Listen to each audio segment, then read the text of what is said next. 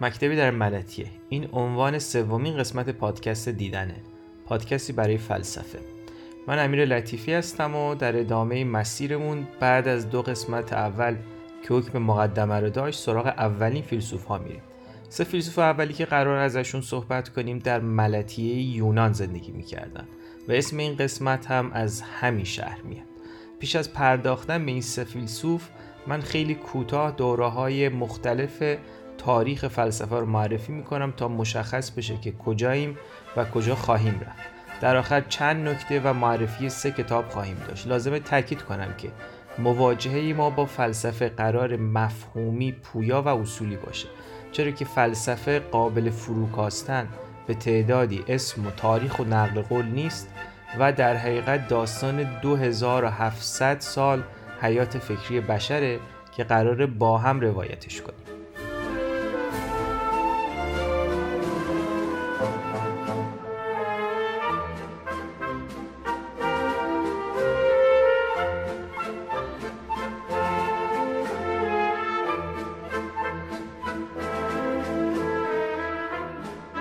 قسمت اول گفتیم چرا فلسفه و در مورد روش تفکر فلسفی حرف زدیم. توی قسمت دوم گفتیم قرار اینجا فلسفه رو با سیر تاریخی دنبال کنیم و دلایلی برای پشتیبانی از این تصمیممون آوردیم. گفتیم که پیش از فلسفه چی بوده؟ یعنی از استوره و تفسیر استوره شناختی جهان حرف زدیم. اشاره کردیم به گذار از جهان استوره‌ای یا ساعت موتوس به جهان نظم اقلانی یا لوگوس. پیشنهاد می‌کنم حتما دو جلسه قبل رو به عنوان مقدمه بشنوید. برای اینکه بفهمیم کجای کار هستیم و قرار چه مسیری رو طی کنیم بهتره ببینیم قرار از کجا شروع کنیم و در ادامه مسیرمون چه دوره هایی رو پیش رو داریم. فلسفه مقدماتی داشته یعنی دقیقا با اولین کسی که بهش گفته شده فیلسوف شروع نشده. در مورد مقدمه حرف زدیم.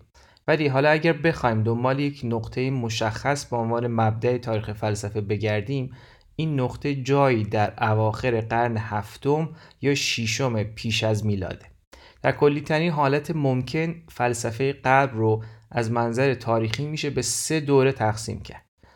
نقطه که بهش اشاره کردیم شروع اولین دوره تاریخ فلسفه یعنی دوره فلسفه باستانیه. پس از این دوره در صده های میان فلسفه قرون وسطا رو داریم و از قرن هفدهم دوران جدید فلسفه با دکارت آغاز میشه. می‌تونیم یه درجه این دوره ها رو کوچیکتر کنیم. در این صورت فلسفه با دوره پیشا سقراطی شروع میشه.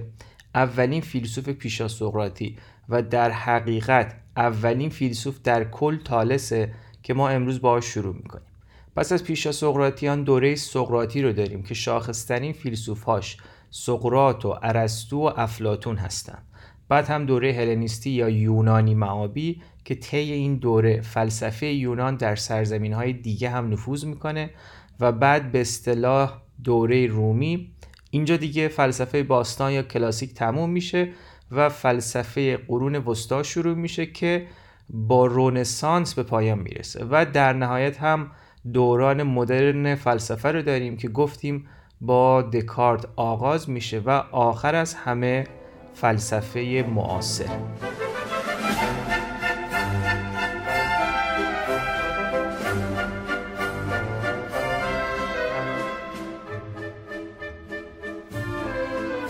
ملتی محل زندگی سه فیلسوف اول شهریه که فلسفه در اون متولد شده. ملتی شهری بوده در یونان قدیم یعنی بخش آسیایی ترکیه امروزی. که بهش میگن آناتولی. آناتولی ریشه یونانی داره و به معنی شرقه.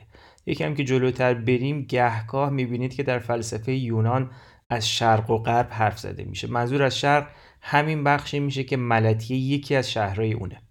ملتیه خودش بخشی از این منطقه بزرگتری به نام ایونیا بوده.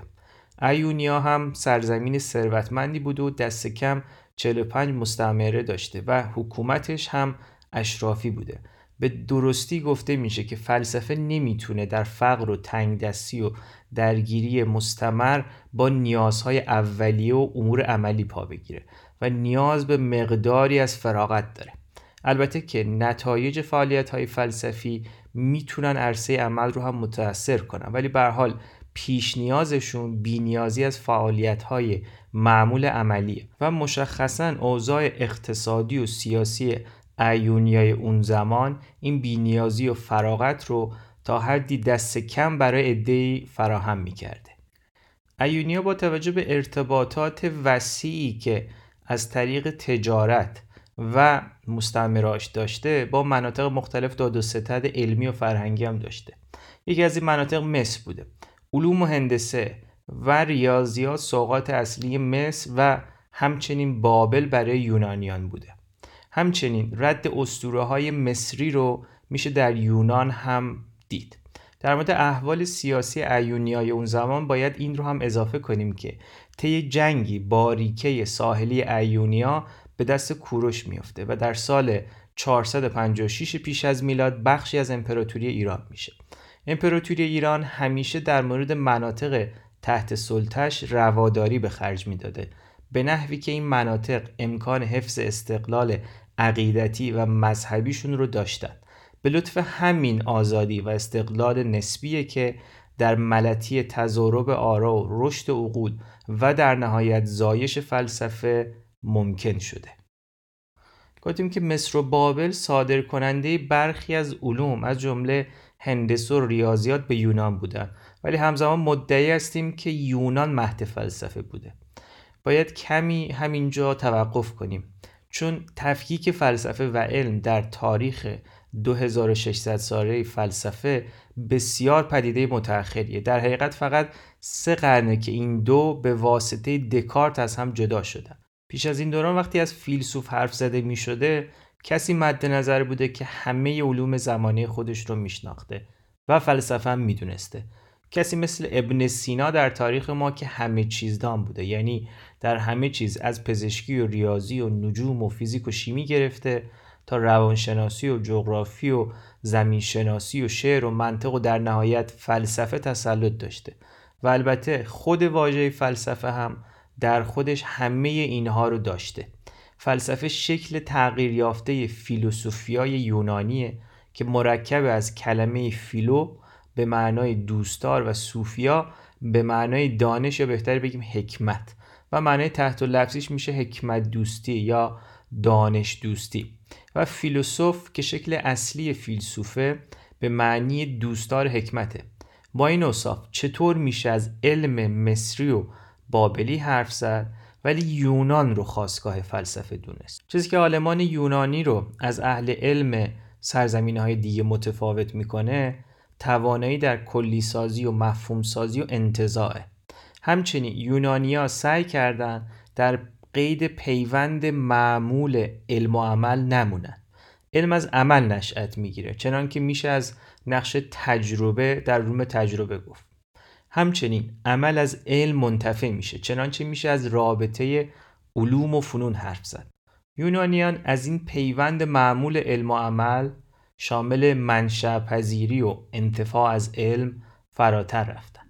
برای تقریب موضوع به ذهن به این چند خط که مواجهه فرد مصری و یونانی با آتش رو مقایسه می‌کنه گوش بدید.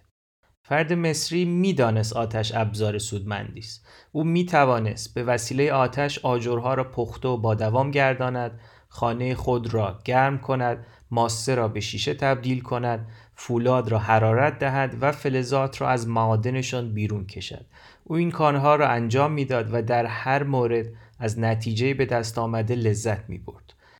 اما اگر مانند یونانیان بپرسید که چرا آتش قادر است همه این کارها را انجام دهد دیگر نمی توانید جداگانه درباره آتش کوره شیشه سازی و آتش درون بخاری و آتش موجود در کارگاه آهنگری بیاندیشید در واقع با طرح این پرسش درباره ماهیت کلی آتش پرسیده اید که ویژگی های آتش از آن جهت که آتش است چیست این پیشرفت به سوی کلیسازی برتر ماهیت گام جدیدی را که یونانیان برداشتن عیان می کند. این چند خط رو از قلم محقق فلسفه یونان باستان قرن 19 ویلیام کی چمبرز گاتری خوندید که در پایان با خودش و کتابش آشنا خواهید شد. خب با این مقدمه میریم سراغ تالس.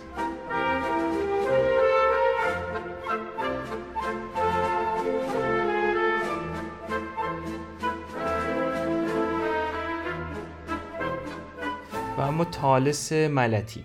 تالس تقریبا حدود 546 پیش از میلاد در ملتیه به دنیا آمد. تالس فیلسوف در معنای موسع این کلمه بود. نمی‌دونیم به شخصه چیزی نوشته یا نه. هرچه که از تالس می‌دونیم به واسطه نقل قولهای دست دوم یا دست چندمه. گفته میشه تالس احتمالا کسوفی رو پیش بینی کرده. یکی از هفت شخصیت یونانیه که شهره به نکته سنجو گفته های خردمندانه بوده. یعنی یکی از حکمای هفتگانه یونانی. همچنین قضیه ریاضی به تالس نسبت داده شده. نقل شده که به کمک سایه ها موفق شده ارتفاع اهرام مصر رو اندازه بگیره و روشی رو ابداع کرده برای اندازهگیری فاصله کشتی ها از ساحل. اما ایده ای که به واسطه اون تالس برای ما ویژه میشه اعتقاد به اینه که نخستین عنصر یا همون آرخه آبه اگر آب رو نخستین عنصر بدونیم و فرض کنیم که همه چیز از آب ساخته شده باید تلاش کنیم به دو پرسش مشخص پاسخ بدیم. اول اینکه چرا آب؟ تالس پاسخی نداره یا دست کم جواباش به ما نرسیده. ولی ما منابعی داریم که می‌دونیم تالس هم به اونا دسترسی داشت و احتمالا وقتی آب رو انتخاب می‌کرده متأثر از این منابع هم بوده. یکی از این منابع استوره است که خوشبختانه قسمت قبل در موردش حرف زدیم. علاوه بر استوره ها دلایل اقلانی هم وجود دارن که می‌تونن از این عقیده پشتیبانی کنن. ارسطو توی کتاب مابد و طبیعش در مورد این دلایل قابل تصور اقلانی میگه تالس می‌گوید که اصل آب است. ممکن است این فرض او از این مشاهده ناشی شده باشد که خوراک همه مخلوقات مرتوب است و اینکه خود گرما نیز از رطوبت پدید آمده است. و به وسیله آن زندگی می کند و آنچه همه اشیا از آن پدید آیند اصل نخستین آنهاست. علاوه بر این دلیل دیگر فرض او این است که بذر همه چیزهای طبیعی رطوبت دارد و آب بنیاد طبیعت چیزهای مرتوب است. علاوه بر اینها اگر خودمون رو جای تالس بذاریم مشاهده بخار شدن و یخ بستن آب و باران شدن ابرها و همچنین نیاز موجودات زنده به آب و مواردی از این دست می‌تونست ما رو هم مجاب کنه که آب در همه چیز هست و مبدع باقی چیز هست. افزون بر این دلایل طبیعی ارسطو برای حد زدن دلایل تالس به استوره هم رجوع می‌کنه و از جایگاه والای آب در اساتیر میگه از خدای اقیانوس اوکیانوس نام می‌بره که فرزند اورانوس خدای آسمان و گایا زمینه. ارسطو اضافه می‌کنه که خدایان به رودی قسم میخوردن و معتقده که خدایان به چیزی سوگن می‌خورن که محترمه و از باقی چیزها پیشینی تر پیش از اینکه به سراغ مسئله دوم بریم توجهتون رو به این نکته جلب می‌کنم که امروز ما برای مطالعه فلسفه دقیقا روشی رو انتخاب کردیم که ارسطو 24 قرن پیش انتخاب کرده بود. یعنی رجوع به تاریخ فلسفه گذشتگان. ارسطو پیش از خودش تالس و چند نفر دیگر رو داشت. ما ارسطو و تالس و یه شهر فیلسوف رو پشت سر داریم. و حالا مسئله دوم در مورد آب به عنوان عنصر نخستین. چطور یک عنصر بیجان و بی اراده و بی حرکت می‌تونه منشأ تغییر و حرکت باشه و خودش رو تبدیل کنه به عناصر دیگه و باقی چیزهایی که در کائنات موجوده؟ ارسطو به کل چنین امکانی رو منتفی می‌دونه و میگه خود موضوع علت تغییر خودش نیست. درست همانطور که چوب و برونز نه علت تغییر خودشان هستند و نه چوب سازنده تخت است و نه برونز سازنده مجسمه. چیز دیگری وجود دارد که علت تغییر است و جستجوی این جستجوی علت دوم است که به تعبیر ما علتی است که سرچشمه حرکت است. برای ما همه چیز به سادگی در یکی از این دو دسته اشیای بیجان و موجودات جاندار قرار می گیرند ما درک مشخصی داریم از ماده به عنوان چیزی بیجان و ساکن و خاموش و در مقابل مفهومی به نام حیات، روح، نفس یا جان که منشأ حرکته. در حقیقت به زبان دقیق تر ما قائل به دوگانه ماده و روح هستیم. چنانکه در مورد انسان برخی معتقد به دوگانه بدن و نفس هستن. بدن فیزیکی و مادی و نفس چیزی که اون رو به حرکت در میاره. در پاسخ به ارسطو و در دفاع از تالس باید بگیم که این دوگانه برای تالس و دیگر ملتیان وجود نداشته. برای ملتیان ماده و روح یا ماده و جان در حکم یک چیزن. برای ملتیان موجودی به نام ماده جدای از روح وجود نداره. تفکیک این دو با دکارت فرانسوی کلید خورده که پیش از این بهش اشاره کردیم. پس برای تالس آب مثل هر ماده دیگه ای نیروی حرکت و توان تغییر داره. معمولا از چنین عقیده ای با عناوینی مثل ماده زنده انگاری یا روح انگاری یاد میشه. پس سعی کردیم کلاه تالس رو روی سرمون بذاریم و به هر دو پرسش چرا آب و چطور آب می‌تونه خود محرک و منشأ تغییرات باشه و چیزهای مختلف رو پدید بیاره پاسخ بدیم. اگه چه سعی کردیم ادعای تالس رو در مورد عنصر نخستین و مبدا منشأ بودن آب توجیه کنیم ولی این ادعا نیست که تالس رو در تاریخ موندگار کرده. تالس مدعی شد که چیزی به عنوان اصل نخستین و اساس طبیعت وجود دارد و آن آب است. در حقیقت بخش اول این ادعاست که تالس رو تاریخ ساز کرده. یعنی ادعا که چیزی وجود دارد که اساس طبیعت است. چیز واحدی که به کمک اون میشه تکسر چیزها در طبیعت رو تبیین کرد.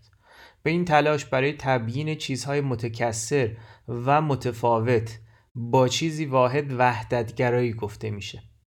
چند لحظه اینجا مکس کنید و مقایسه کنید مبدا و منشأ دنیایی که تالس با یک عنصر واحد و نخستین توصیفش کرده و دنیای آشفته چند خدایی هومر رو که هر خدایی مسئول پدیده های متفاوتی بود و دائما خدایان با هم در حال منازعه بودن. علاوه بر چیزایی که گفتیم آرای دیگه هم به تالس نسبت داده میشه. مثلا اینکه تالس گفته آهنربا دارای روح از زیرا آهن را حرکت می‌دهد. یا همه چیز پر از خدایان است. هر دو این گزاره ها در توافق با ماده زنده انگاری تالس قابل تصوره. در مورد تالس حکایاتی هم موجوده که ما فرصت پرداختن بهشون رو نداریم. هدف اصلی ما پرداختن به اصلی ترین آموزه هر فیلسوف و درک این آموزه در بافتار زمانی خودش و فهم نسبت هر فیلسوف با پیشینیان و آیندگانش. در مورد تالس سعی کردیم این کار رو انجام بدیم. راه تالس رو آنکسیماندر ادامه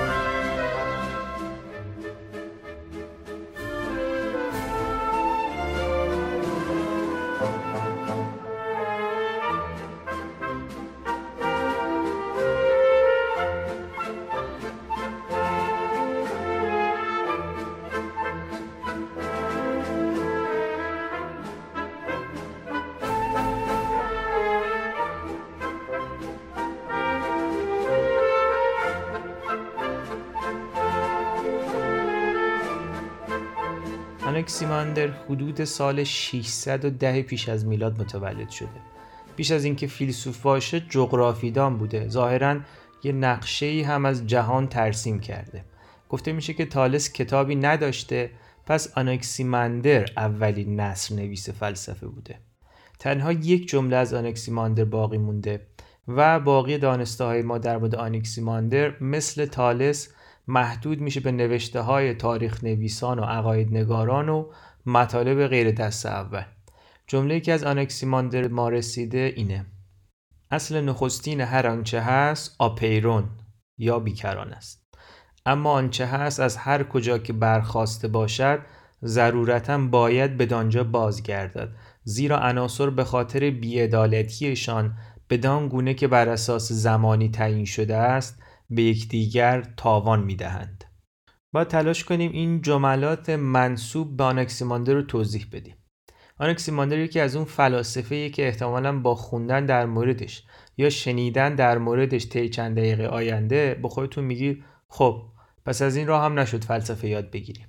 برای اینکه این اتفاق نیفته و ارتباطمون رو طی چند دقیقه آینده از دست ندیم یا ارتباطمون دچار اختال نشه می‌خوام چند اصطلاحی که باهاش مواجه خواهیم شد رو خیلی کوتاه توضیح بدم.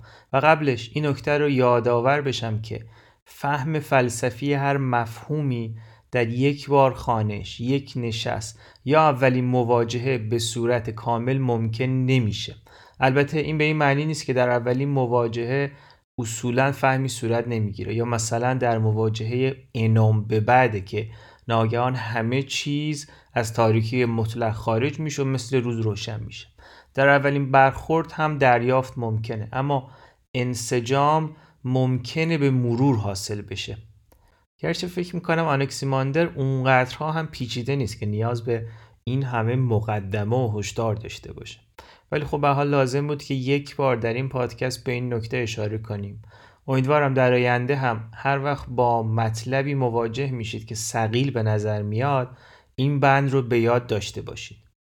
و اما مفاهیمی که قرار بود بهشون اشاره کنیم. اولیش وحدته که با تالس در مورد شنیدیم. دومی کسرت و تکسر.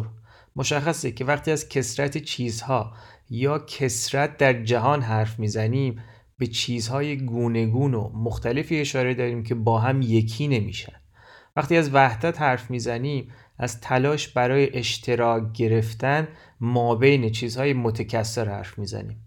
همچنین وقتی از ازداد حرف می‌زنیم یعنی مجموعه چیزهای متضاد چیزهای کثیری که با هم آشتی ناپذیرن احتمالا این واژه ها برای شما مفهوم بوده و خیلی نیازی به توضیح نبوده.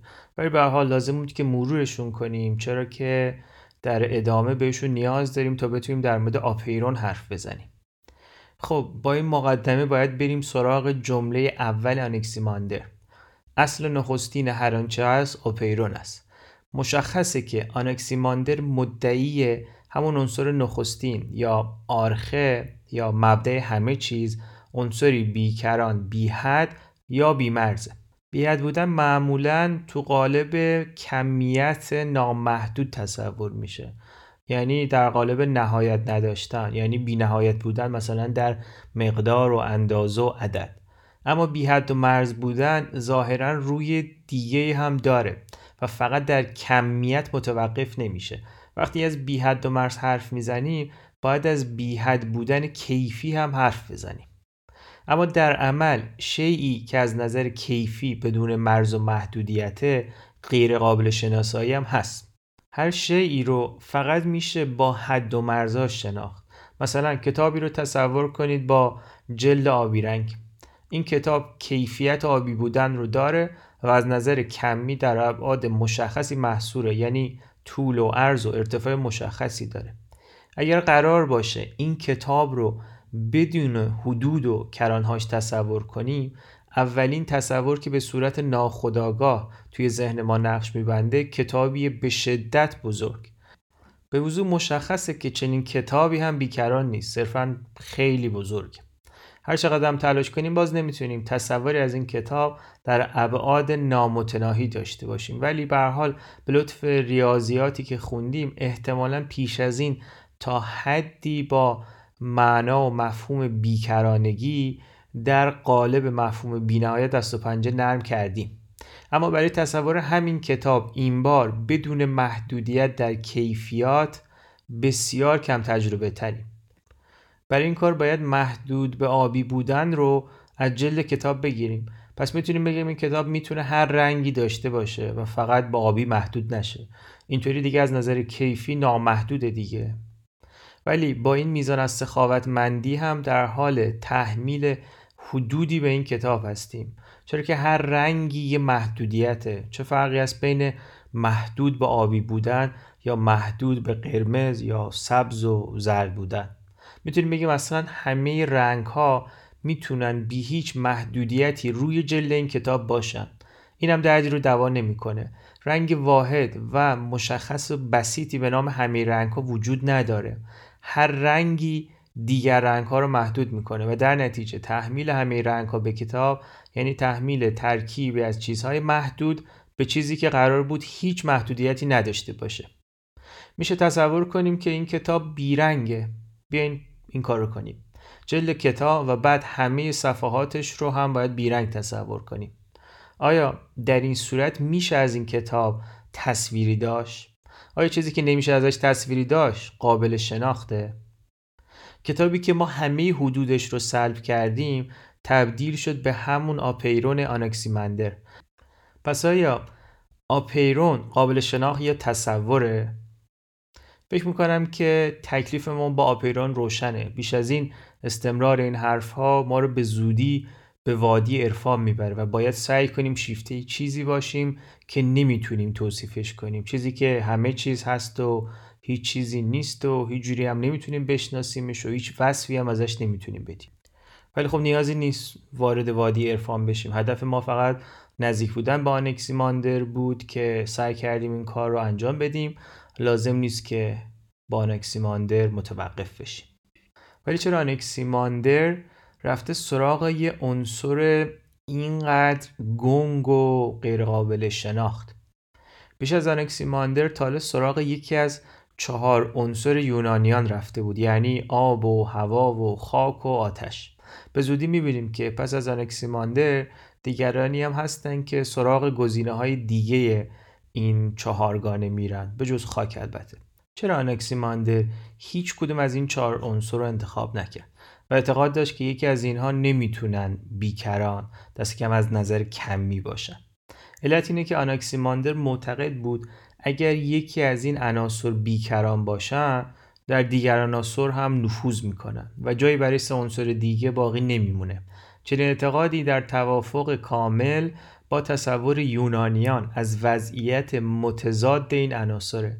چنان که ارسطو میگه این عناصر تضاد مقابل دارند. هوا سرد آب مرتوب آتش گرم است. به نحوی که اگر یکی از آنها نامحدود بود عناصر دیگر تباه می شدند بیکران چیز دیگری است که عناصر شناخته شده از آن برمی آیند تباه شدنی که ارسطو ازش حرف می‌زنه ما رو به بخش دیگه از جمله آنکسیماندر هدایت می‌کنه. این بخش که میگه عناصر به خاطر بیعدالتیشان بدان گونه که بر اساس زمانی تعیین شده است به یکدیگر تاوان می‌دهند. منظور از این بیعدالتی مثلا تجاوز آب سرما با آتش گرماست. یعنی مثلا آب می‌تونه آتش رو با بیعدالتی تباه کنه. آنکسیماندر معتقده که در پی این شکل از بیعدالتی ها عناصر دوباره به سمت تعادل حرکت می‌کنن به تعبیر آنکسیماندر به همدیگر یا به دیگر تاوان می‌دهند. چنانچه مثلا آتش در خورشید با بیعدالتی آب دریا رو بخار می‌کنه و بخار به شکل باران تاوانی که توسط آسمان به دریا داده میشه. با اتکاب به این روابط متضاد و چنین تعاملات قابل تصور و تخیلی میشه در جهت توضیح پدیده های طبیعی و تغییرات معمول کوشید. حیفه که از این فرصت استفاده نکنم برای اشاره به طب سنتی که هنوز برای توضیح سازوکار بدن از همین چارگانه منسوخ یونانی استفاده می‌کنه. گفته میشه که ماده نخستین آنکسیماندر خونسا بوده ولی در خودش همه ازداد رو داشته و همچنین آنکسیماندر معتقد به نوعی حرکت ازلی و ابدی در کائنات بوده. حرکتی که طی اون ازداد از آرخه جدا میشن و به شکل عناصر مختلف ظاهر میشن. اگر دقت کنید این حرکت و جدا شدن ازداد از آپیرون ادعای نکسیماندر مبنی بر واحد و نامحدود بودن آپیرون رو دچار مشکل می‌کنه. اگر آپیرون ازداد رو از ابتدا در خودش داشته پس از ابتدا چیز واحدی نبوده مجموعی مرکب بوده از چیزهای جدا از هم با سرحدهای قابل تفکیک که با حرکت امکان جدا شدنشون فراهم شده و تجزیه شدن. در حقیقت آنکسیماندر کسرت ازداد رو به شکل نیرنگامیزی درون آپیرون پنهان کرده. مثالی که در مورد کتاب زدیم رو به خاطر بیارید. آنکسیماندر سعی کرده همه رنگ ها رو با حفظ بیکرانگی در جل کتاب جا بده. کاری که دیدیم ممکن نیست. در مورد آنکسیماندر بد نیست این رو هم اضافه کنیم که قرنها پیش از داروین در مورد تکامل نظریه پردازی کرده. آنکسیماندر معتقد بوده که در ابتدا همه جا دریا بوده و موجوداتی که باقی موندن با محیط زیستشون سازگار شدن. همچنین بقیده آنکسیماندر انسان نمی‌تونسته از ابتدا از انسان به این شکل زاده بشه. چرا که با توجه به نیازمندی شدید نوزاد انسان به مراقبت اگر از آغاز چنین می بوده که اکنون هست هرگز نمی‌تونسته زنده و باقی بمونه. در مورد تالس گفتیم که ادعای از آب ساخته شدن جهان نیست که موندگارش کرده. طرح ایده وحدتگرایی که تالس رو موندگار کرده. آناکسیماندر هم مثل تالس وحدتگرا بوده. و چیزی که آناکسیماندر رو برای ما موندگار کرده توسل به امر نامحسوس برای توضیح چیزهای محسوسه. این ایده که به واسطه آنکسیماندر در فلسفه و علم ماندگار شده. گاتری در این رابطه از زبان یک فیزیکدان نقل می‌کنه که دیدگاه فیزیکی درباره جهان همیشه به سوی امر نامحسوس متمایل بوده است. ما جلوه ها را در شکل تکسر یافتهشان نمیپذیریم بلکه می‌خواهیم آنها را تبیین کنیم. یعنی می‌خواهیم یکی را به دیگری تحویل دهیم. در این فرایند آنچه محسوس است اغلب به واسطه آنچه نامحسوس است تبیین می شود ما تنها موجوداتی هستیم که وقتی سیبی از درخت به زمین میفته از جاذبه حرف می‌زنیم نه فقط از درخت و سیب و زمین که محسوسن. البته که این نکته قابل توجهه که نامحسوس علم مثل بیکران آنکسیماندر بی حد و غیر قابل تبیین نیست. در مورد نامحسوس فیزیکی فرض میشه که اجالتا به در نمیاد. ولی روزی دست کم به شکل غیر مستقیم محسوس خواهد شد یا دیده خواهد شد. برای همینه که ما میکروسکوپ و تلسکوپ و چیزای اینطوری می‌سازیم.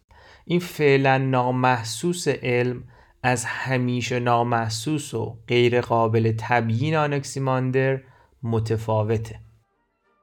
از آنکسیماندر چیزای دیگه هم نقل شده ولی اصل مطلب رو که به کار ما مربوط میشه با هم مرور کردیم.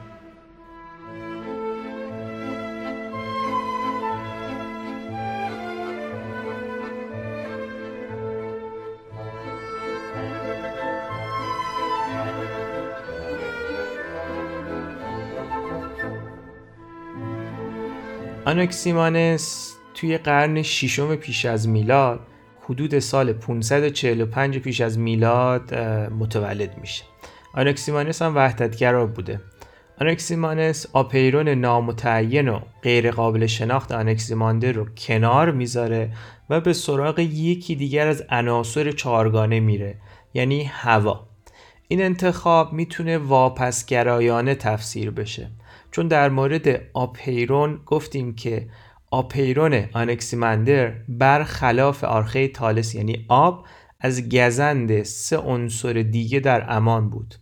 اگر آنکسیمانس صرفا گفته بود که آرخه هواست و همینجا دیگه کارشو تموم کرده بود این اتهام واپسگرایی منصفانه می بود اما آنکسیمانس برای انتخاب هوا و در مورد فرایند تبدیلی شدن این آرخه به باقی عناصر طرح نسبتا موجهی داره. طرحی که تالس به کل فاقدش بود و در مورد آنکسیماندر صرفا محدود می‌شد به جدا شدن ازداد از آپیرون طی حرکت ازلی ابدی. اما چرا طرح آنکسیمانس معقولتر موجهتر و قابل قبولتره؟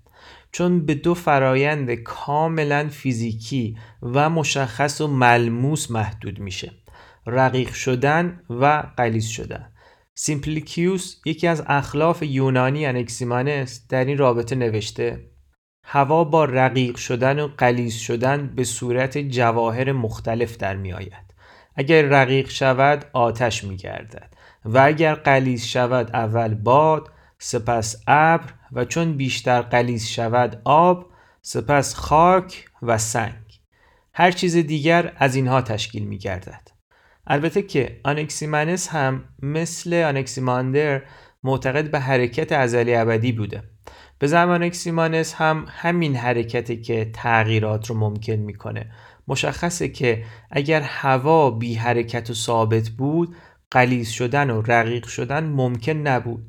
چون حرکتی در جریانه هوا در مسیر حرکتش جای رقیق و جای قلیز میشه و چیزهای مختلف پدید میان توجه کنید که من اصرار دارم نگم چیزهای دیگر به وجود میان. چون چیزی به وجود نمیاد. همه چیز از اول موجود بوده فقط تغییر می‌کنه و به شکلهای گوناگون در میاد. آنکسیمانس نخستین کسی بوده که تفاوت‌های کیفی رو به منشأ مشترکی در تفاوت‌های کمی تحویل میده. امروزه وقتی میگیم عدد اتمی هیدروژن یک و عدد اتمی اکسیژن هشته در حال اشاره به تفاوت کمی این دو عنصر در تعداد ذرات زیراتمیشون هستیم و معتقدیم که تنها دلیل تمامی تفاوت‌های کیفی این دو عنصر تفاوت در کمیت قابل شمارش اجزایی هست که عدد اتمی بیانگرشونه. تفاوت آب و هوا هم از نظر آنکسیمانس ناشی از کمیته. آب با همه تفاوت‌های ملموس و محسوسش همون حواس در کمیت عددی بیشتری در یک مکان مساوی. توجه کنید که وقتی بتونیم به چیزی عدد نسبت بدیم یعنی می‌تونیم اون رو با دقت ریاضی اندازه بگیریم و بشناسیم. فیساغوریان که موضوع شماره بعدی این پادکستن به شدت و افراد شیفته اعداد و ریاضی و نسبت عددی چیزهای مختلف میشن. اما چرا آنکسیمانس هوا رو انتخاب کرد؟ احتمالا چون در همه جا هست و همیشه هم در حرکته.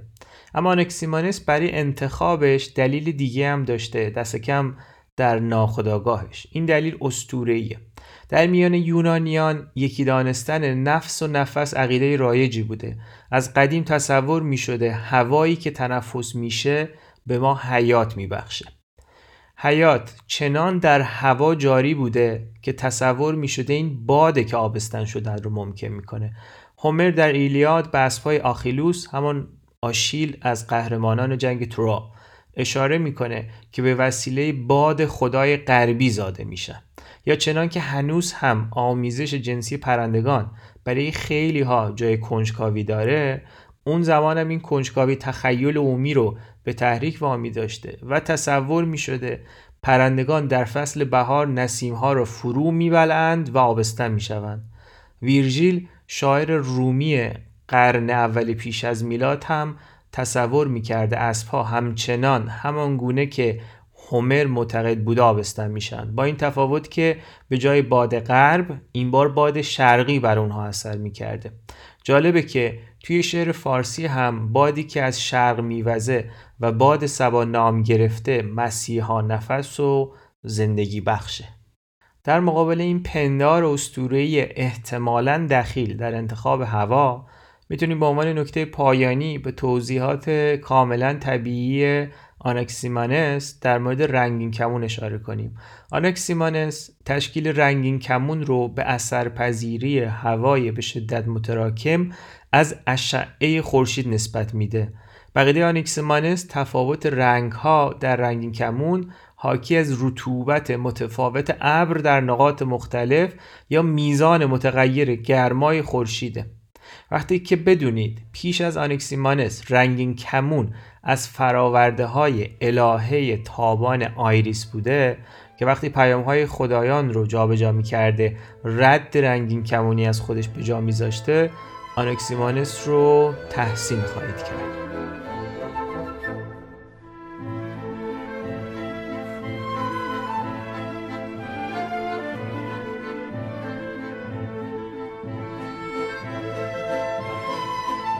آنکسیمانس آخرین فیلسوف مکتب ملتیه بود.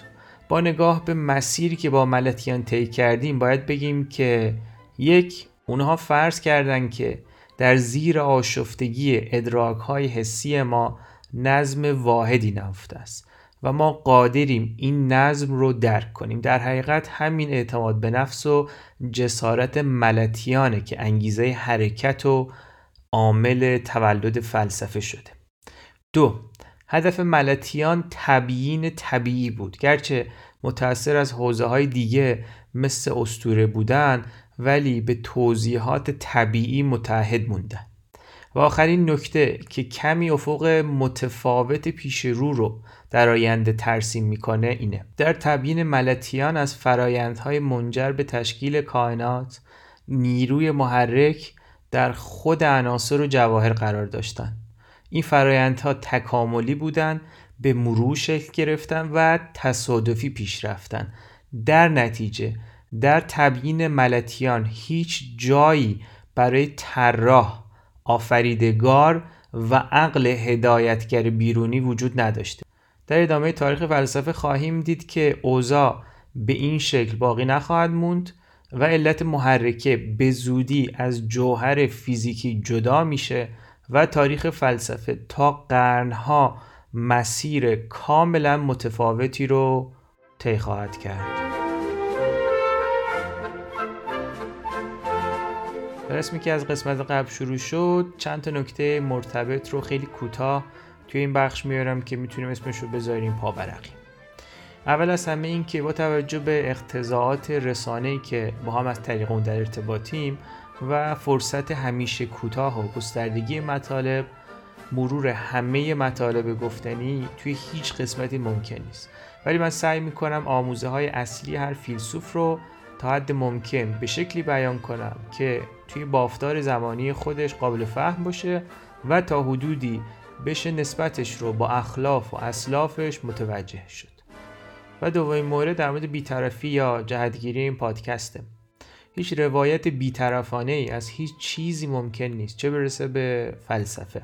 اصلا به نظرم یکی از لطفای فلسفه همینه که روایت پذیره و بهتره اصولا هر کسی روایت شخصی خودش رو از فلسفه داشته باشه. و سومین نکته در موافقت و امتداد دو نکته قبلی. فرصت کوتاه و روایت اجبارا شخصی و همچنین ذات مسائل فلسفی همیشه مانع ارائه تعاریف دقیق یا دست کم همه پسند میشه. به حال نهایت تلاش من همچنان اینه که در وسع فرصت کوتاهمون روایتی که ارائه میدم دقیق باشه. و نکته چهارم که در حقیقت معرفی سه کتابیه که گفته بودم که قرار معرفی کنم می‌خوام به قولم عمل کنم. این سه کتاب از منابع اصلی این قسمت هست. دو کتاب اول از مجموعه 18 جلدی از ویلیام کی چمبرز گاتری در مورد تاریخ فلسفه یونان. این مجموعه از بهترین کتاب های موجود در این زمین است. اولین جلد عنوانش هست آغاز فلسفه یونان تالس. به خاطر مقدمه خوبی که برای ورود به بحث اصلی داره پیشنهادش می‌کنم. کتاب دوم به دو فیلسوف بعدی می‌پردازه. اگر خیلی پیگیر هستید می‌تونید اون رو هم بخونید. ولی اگر در ابتدای راه هستید شاید اینقدر طول و تفصیل خستتون کنه. می‌تونید به جای کتاب دوم سراغ کلیات تاریخ فلسفه یونان از ادوارد تسلر برید که از پیشا سقراطیان شروع می‌کنه و تا ابتدای قرون وسطا رو پوشش میده. به حال توجه کنید که هیچ همیشه بهترین منبعی مستقل از اشخاص و اهدافشون وجود نداره. من سعی می‌کنم طی چند روز آینده مشخصات دقیق کتابهایی که معرفی کردم رو توی تلگرام هم بذارم. و در آخر یادآوری می‌کنم که این پادکست رو می‌تونید از طریق پادگیرهای مختلف مثل Castbox گوش کنید. در Castbox می‌تونید subscribe کنید تا از قسمت های بعدی هم با خبر بشید. اگه در تلگرام پادکستم عضو بشید هم از قسمت های بعدی با خبر میشید. هم به مطالب تکمیلی دسترسی خواهید داشت. برای من از هر طریقی که دوست دارید بنویسید. ایمیل پادکست هست دیدن پادکست gmail.com لطفا حتما این پادکست رو به هر روشی که صلاح می‌دونید به دیگران هم معرفی کنید تا گوش بدن. قسمت بعدی سراغ فیساغوریان خواهیم رفت. خوشحالم که تا اینجا گوش دادید. فعلا تا بعد.